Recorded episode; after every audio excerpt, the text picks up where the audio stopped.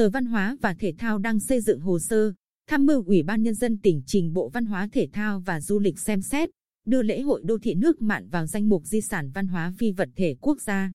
Theo kế hoạch, trong tháng 3 năm 2021, hồ sơ sẽ được Ủy ban Nhân dân tỉnh gửi đến Bộ Văn hóa Thể thao Du lịch. Lễ hội đô thị nước Mặn được tổ chức hàng năm, bắt đầu từ ngày 29 tháng Giêng đến hết ngày mùng 3 tháng 2 âm lịch tại Chùa Bà, thuộc thôn An Hòa, xã Phước Quang, huyện Tuy Phước.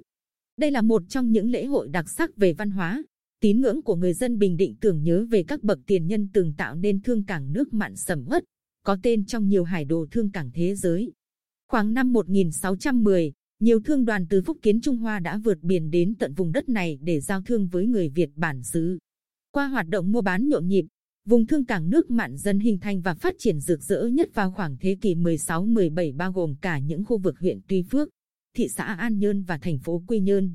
Sau thời gian phát triển, qua biến thiên lịch sử và biến đổi tự nhiên, khu hải cảng tại đây bị bồi lấp thành đầm lầy rồi trở thành khu vực nông thôn trũng thấp ngày nay. Để tưởng nhớ những bậc tiền nhân và cùng với sự tương đồng về văn hóa, tín ngưỡng, người dân ở đây đã dựng lên miếu thờ Thiên Hậu Thánh Mẫu, tức Chùa Bà, và miếu Quan Thánh Đế, tức Chùa Ông. Trong đó, Chùa Bà, địa điểm chính để tổ chức lễ hội đô thị nước Mặn hàng năm, được Ủy ban Nhân dân tỉnh xếp hạng di tích lịch sử văn hóa vào năm 2010.